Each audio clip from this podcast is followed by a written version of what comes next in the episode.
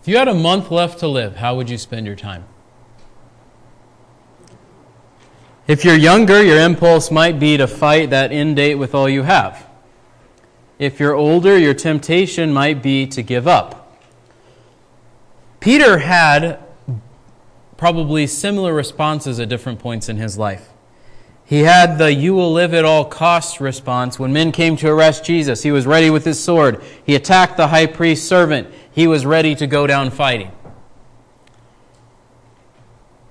And if nothing had happened between that moment and the end of his life, which we see this passage pointing to, he probably would have had that second response to keep fighting or potentially else to give up. But when his own crucifixion drew near, he had a different response. Peter's goal for his hearers at the end of his life was for them to keep remembering the prophetic word. Keep remembering. I see this in verses 12 through 15. Keep remembering, first of all, what you already know. Peter was reminding his audience of truth, these things. Verse 12, I will be ready to remind you of these things. What are these things? Well, verse 10, he said, practice these things. And verse uh, 12, he says, remember these things. So he's probably referring back to those qualities of spiritual maturity, of Christian virtue that he talked about in verses 5 through 7. I'm going to keep reminding you, as long as God gives me breath, I'm going to keep reminding you that you need to be growing in your relationship with God. He reminded them, even though they already knew the truth and were established in it. He said this at the end of verse 12 You already know it. You've been established in this truth which is present with you. So I'm not telling you new things, but I'm reminding you of truth that you already know. How many times did your parents remind you as a kid to brush your teeth. Or maybe when you got a little bit older to put gas in the car after you took it out. Maybe a boss who keeps reminding you of things over and over again, and you say, you know what? You told me this last week. Maybe it's a spouse. Would you help me with this? I already know. You and I tend to welcome those reminders. It's easy for us to get aggravated with them, right? Pride says, I know it all, so stop telling me. Humility says there's always more to learn, so I'll listen. Even if I've heard it dozens of times, I still need truth. Now, I'm not saying reminders from a parent or your boss or your spouse are on the same level as what Peter's doing here. I'm just saying that same sort of bristly response that we get when we hear something that we've heard before, either we turn it out or we're like, I know this, stop telling me. Peter's saying, You need to hear this again and I'm going to keep telling you as long as God leaves me here. Keep remembering what you already know. Keep remembering through the ministry of those who are nearer to death than you are. Peter was still alive, so he had opportunity to keep reminding them in this way. He said, I consider it right as long as I'm in this earthly dwelling to stir you up by way of reminder. There's a lady named Florence Steele that I had opportunity to minister to for four or five years when I was down in inner city. She was at a retirement home across the parking lot from the church. And uh, she was in her late 80s, early 90s during the time period that I knew her. Actually, early to mid 90s, quite honestly, now that I think about it. The point is, she was at a stage of life where she'd lost most of her friends, she lost some of her kids, like she felt very alone. She would ask me, What's the point of me being here? And I would say to her, Florence, I can't answer that fully. But I do know that God has something for you to do. And part of that something for you to do is to encourage people. And whether you see it or not, there are people that live around you at this retirement home that you're encouraging. When you're at lunch, when you invite them over to your, your room there at the place, when, when you come and show up to the Bible study and participate, that encourages me the conversations that we've had when you've been recovering from a broken hip or pneumonia or whatever else at the hospital. Those things have encouraged me and they've encouraged other people around you.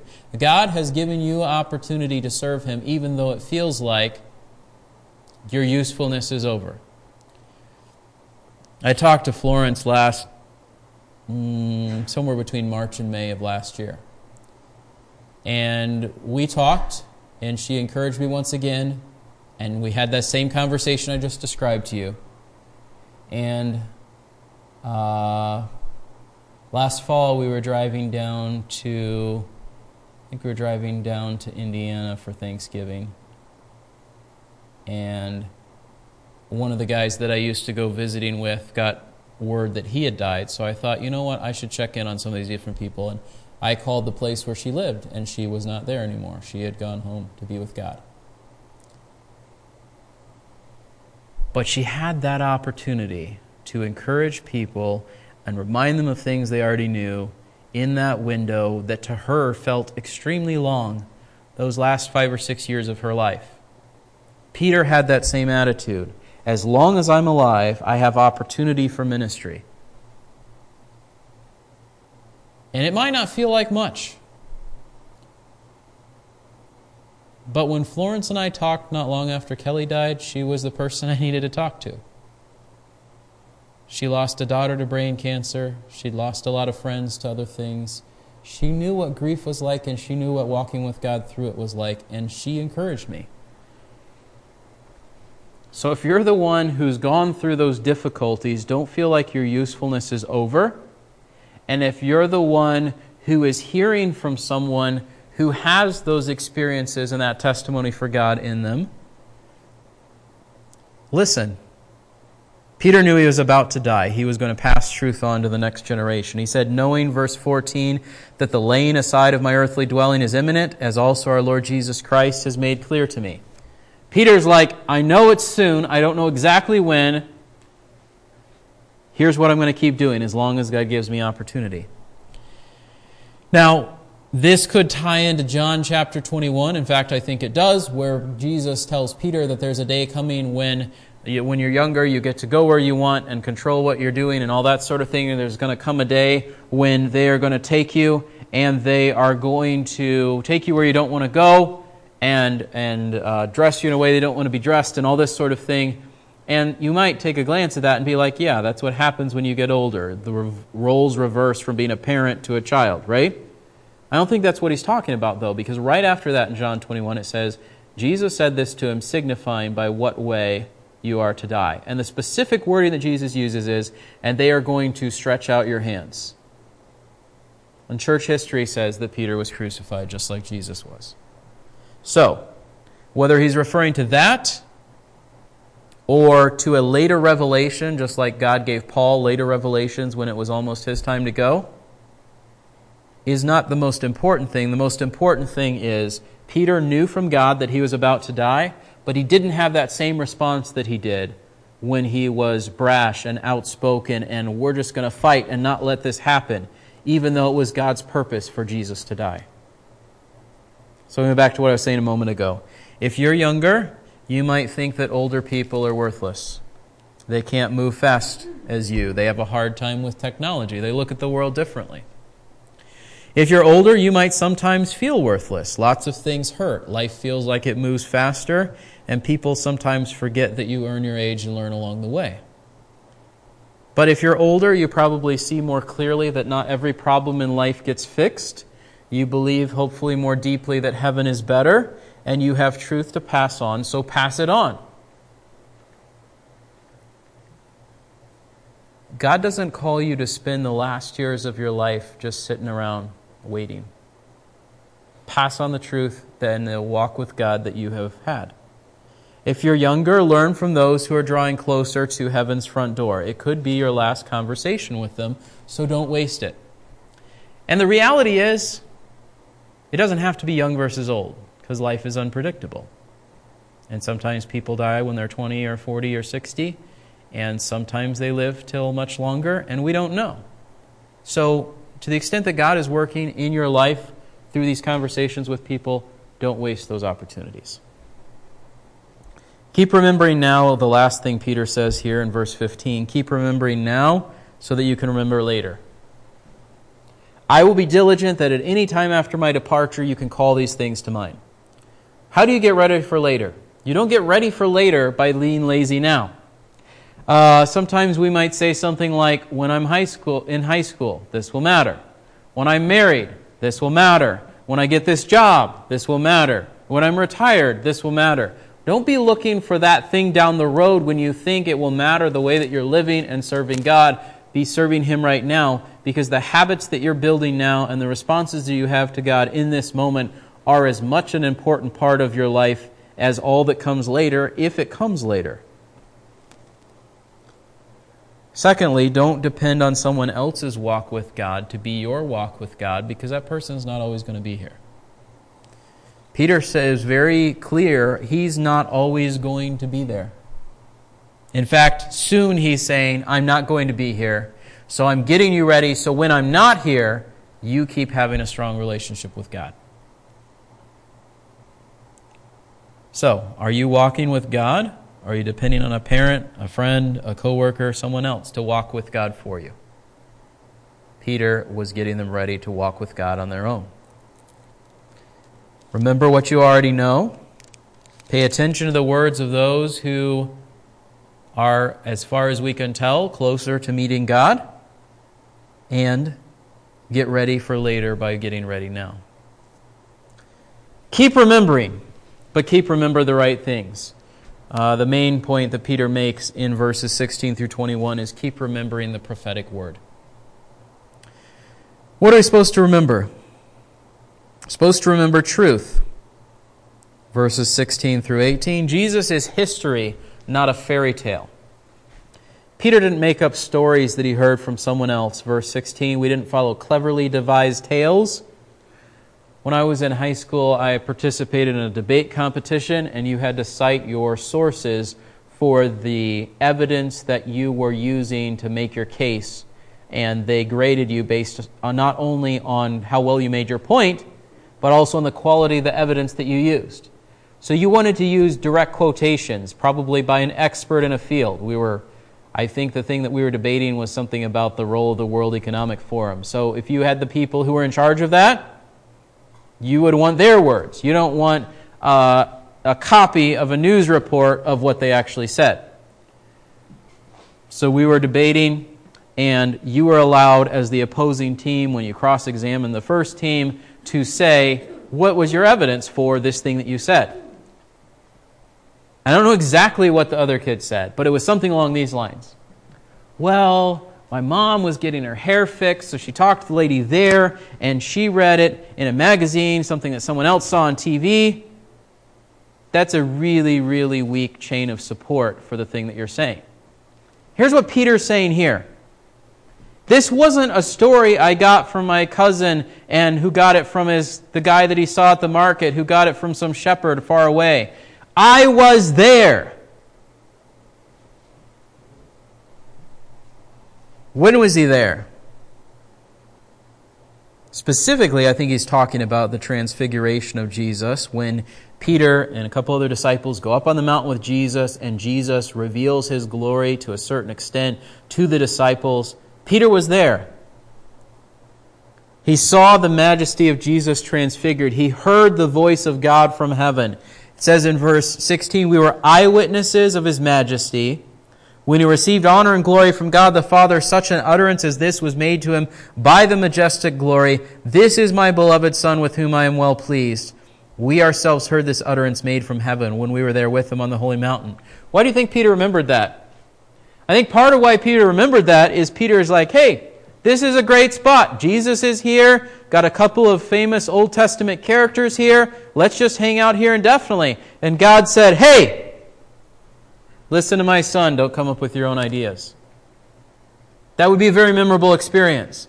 But Peter cites that experience to say, all these things that I've told you, these weren't second and third hand and fourth hand and stories I read from long ago, made up stories, fairy tales, whatever. I was there. I saw. I'm telling you, believe my words. And as we consider what Peter says here, and as we look at the accounts in the book of Acts and in the Gospels, Peter's account has the ring of truth. You ever heard somebody telling someone else's story? Sometimes people will do this. They'll, they'll take somebody else's story and try to pass it off as their story. And you can usually tell because it just it feels fake in some way. What Peter's saying is not somebody else's story, it's his own story. He's saying, believe in Jesus. Keep remembering the prophetic word. Jesus is history, not a fairy tale. And what's the other truth that he points out in verses 19 through 21? These are the collective words of the prophets confirmed. Verse 19 the prophetic word made more sure. Why? Because the object of those prophecies has come. Who's the object of these prophecies? It's Jesus. Now, when we look at the prophecies of the Old Testament, like we did in Sunday school this morning, looking at Joel 2 and correlating it to Acts 2 and some other things in Revelation, I think we do need to understand what the author is doing and saying to his original audience. So when Joel is prophesying to the people of Israel, he's prophesying to them, You've just experienced this huge plague of locusts that's resulted in famine. You're about to see another one if you don't repent. There is yet hope, and God is calling you to repentance. Whoever calls on his name will be saved. So we don't want to misuse that and jump to the New Testament and say, well, Joel is talking to Christians in Madison Heights, Royal Oak area. Royal Oak, sorry, I live in Madison Heights. I get confused because it's not that far over there. Uh, Joel was talking to people in Royal Oak. No, he was talking to people in the land of Israel. But here's the thing the thing he was saying to people in the land of Israel is the same thing that Peter was saying to people in Jerusalem, is the same thing that I'm saying to you right here, which is God has spoken, repent, believe his word. So that's the connection. It's a building on what the prophets have said, not a changing of the words, not a misapplying it to say something else for us today. It is this, this unfolding of a series of words and events that are true and that are real because they come from God, not men, which he's going to get to in just a moment. So, these things are made more sure not because they weren't true when they were spoken, but because they've been confirmed by everything that happened from there to here. In the Old Testament, and, and, and building on that, looking back on something, do you usually see it a little bit more clearly than when you're in the middle of it? And looking back on something versus anticipating something way down the road? Peter is saying, We have the prophetic word made more sure. What prophetic word? The things that were true about Jesus? The things that God said he was going to do? Everything that God spoke through Jesus and through the apostles, all of these things are more sure as God unfolds and, and delivers and, and accomplishes them. So, what are we supposed to do? We're supposed to pay attention to this truth. How many of you ever tried to walk around in the dark? You raise your hand. How many of you ever tried to walk around in the dark? How did that go? There are a surprising number of things that you think you know where they are in your house that are not where you expect them to be when you walk around in the dark. But what does Peter say here? Pay attention as to a lamp shining in a dark place. We are walking through a world that is dark, and we need the light of truth that God has revealed to illumine our steps. And if we ignore all of that, we're like when you try to walk through your house in the dark, stumbling into things, hurting ourselves, not ending up where we intended to go. And Peter is looking forward to going from a lamp shining in a dark place to a day when, again, the object of prophecy is fulfilled completely and fully. The day dawns and the morning star rises in your hearts. When the day dawns, what is he talking about? I think he's talking about that great and final day of eternity when God's people are with him.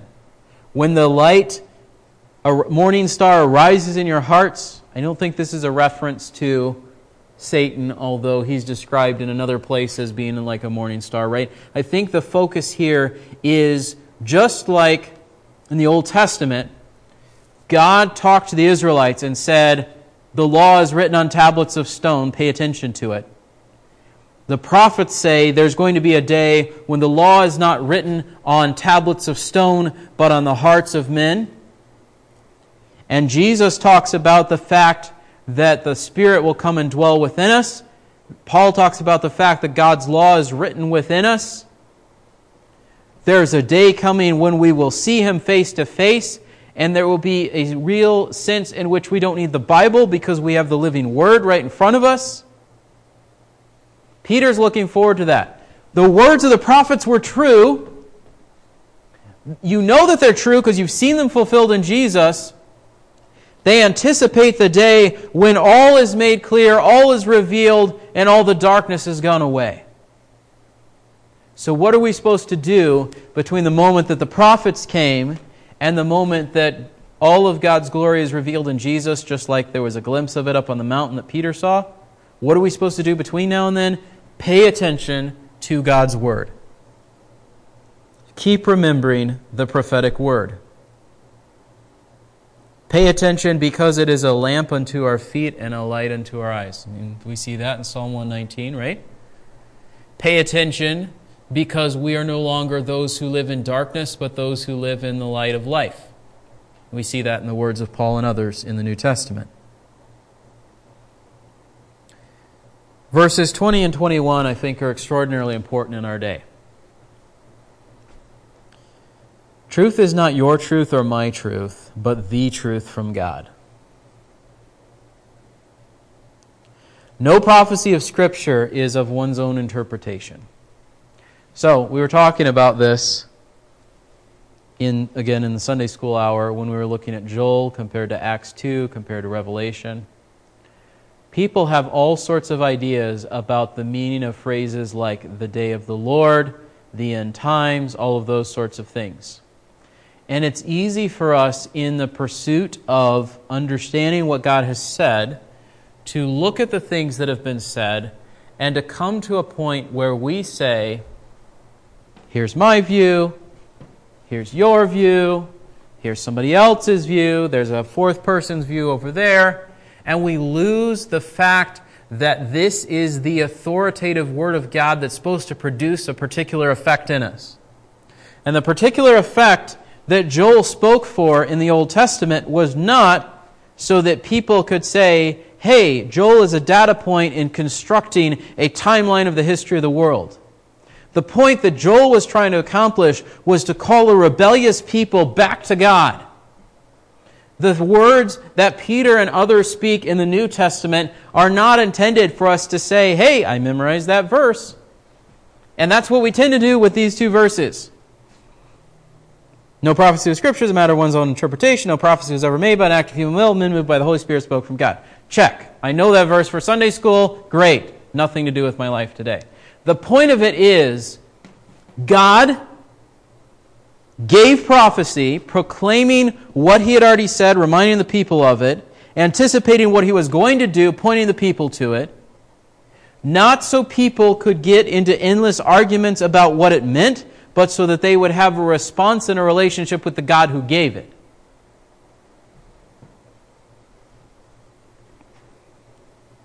There is not your truth. There is not my truth. There is God's truth that we should seek to better understand.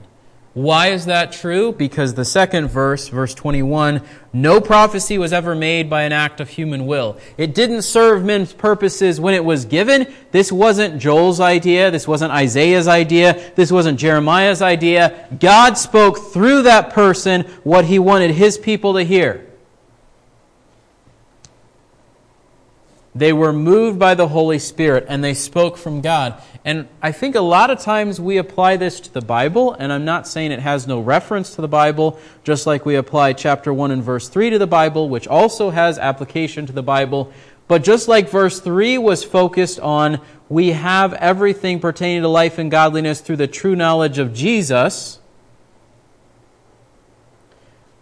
the end of chapter 1 is not so much focused on how we got the Bible, although it has application to it. It's focused on the fact that God gave His Word authoritatively, and we need to pay attention to it.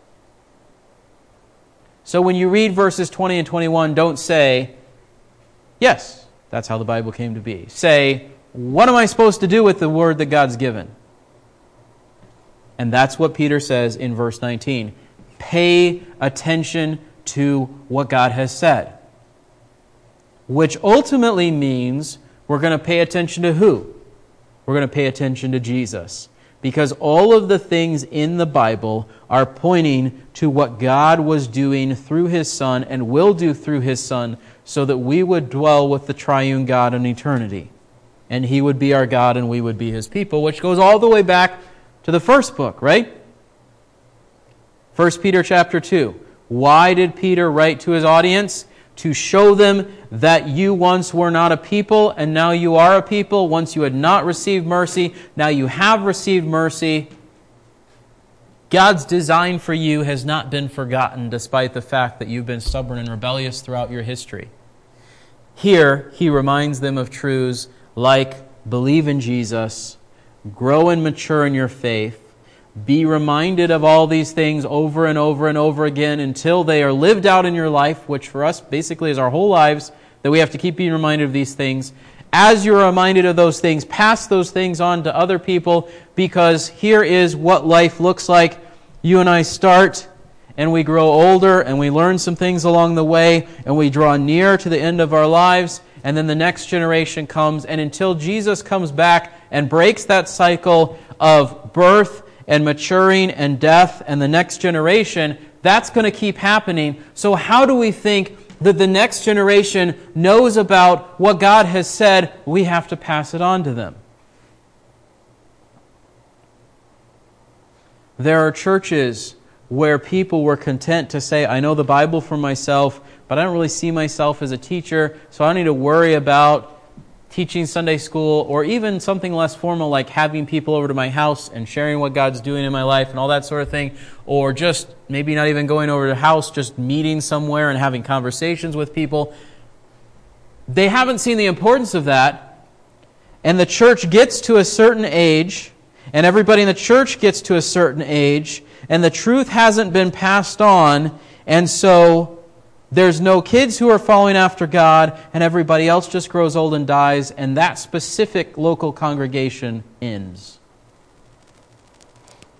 I don't think God wants that for our church. I don't think God wants that for any church. But the reason that that can happen in many churches is if we, as we grow older, don't pay attention to God's word ourselves and if we don't have the burden of Peter to pass that on to others. I asked you at the beginning if you had a month left, what would you do?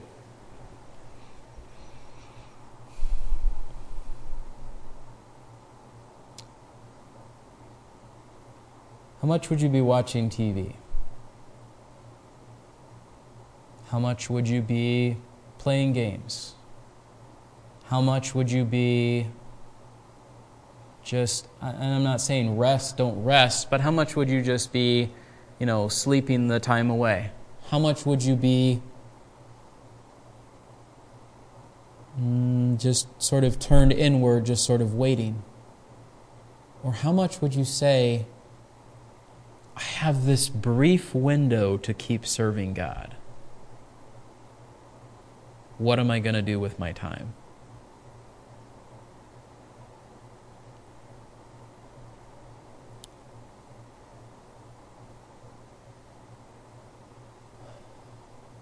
There was a moment toward the end when Kelly just felt like it was it. And I said to her, I think God has a little bit left for you to do.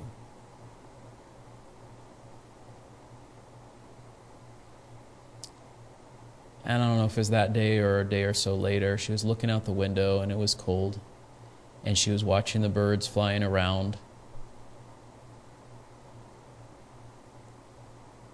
And she had the kids come in the living room. And she said,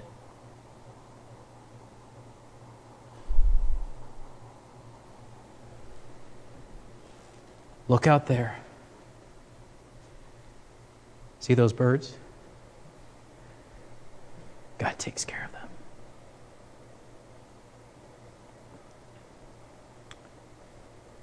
You might have a month or you might have 50 years.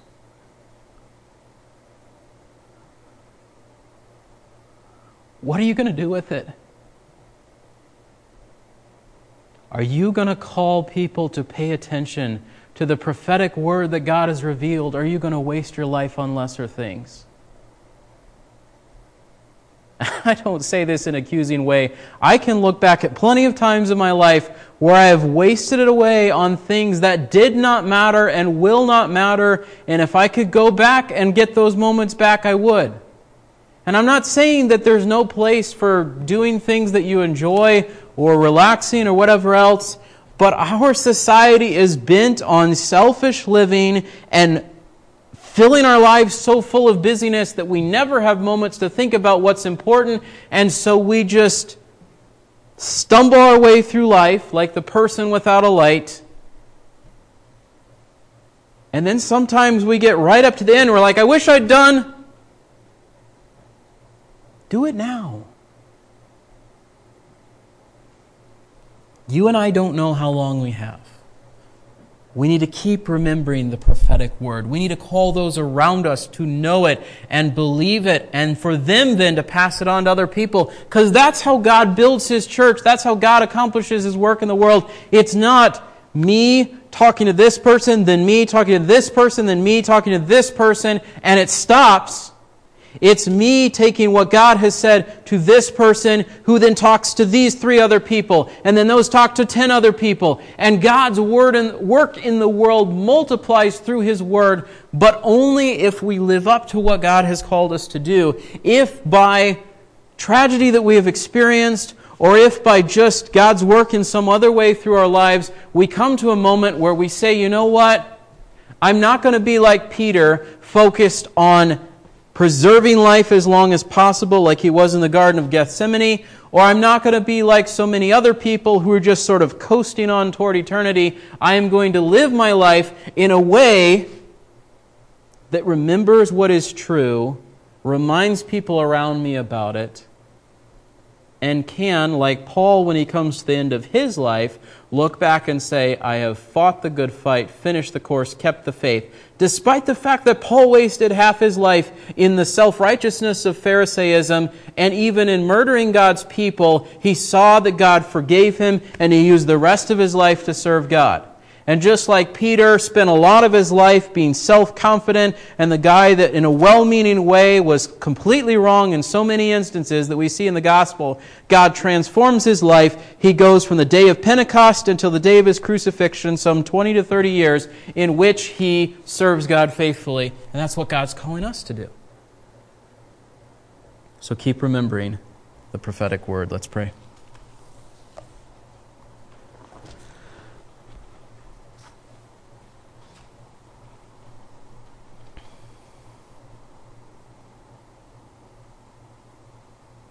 Father, when we look at your word, it is easy to take it lightly, to see it as a task instead of an encounter with you, to see it as the end instead of a means to the end of drawing closer to you,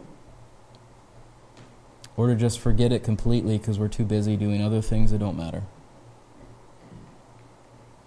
Father, stir our hearts so that we would see the burden that Peter had for the people that he was writing to, and that we would have that burden in our hearts for the people that you put around us. Sometimes we have many moments with those people, and sometimes we have just one.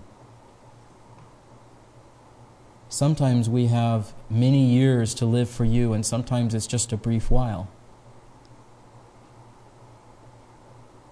Help us to be ready to stand before you unashamed because we have done what you have called us to do as your people. We know that we can only do this through the salvation that Jesus brings. We know that you must uphold us in this task that you've called us to because we're not sufficient in it ourselves. But we also know that you've said, Whoever calls in the name of the Lord will be saved, and for those who are your people, you will never leave or forsake them. And so we pray that you would help us in this task. In Christ's name, amen.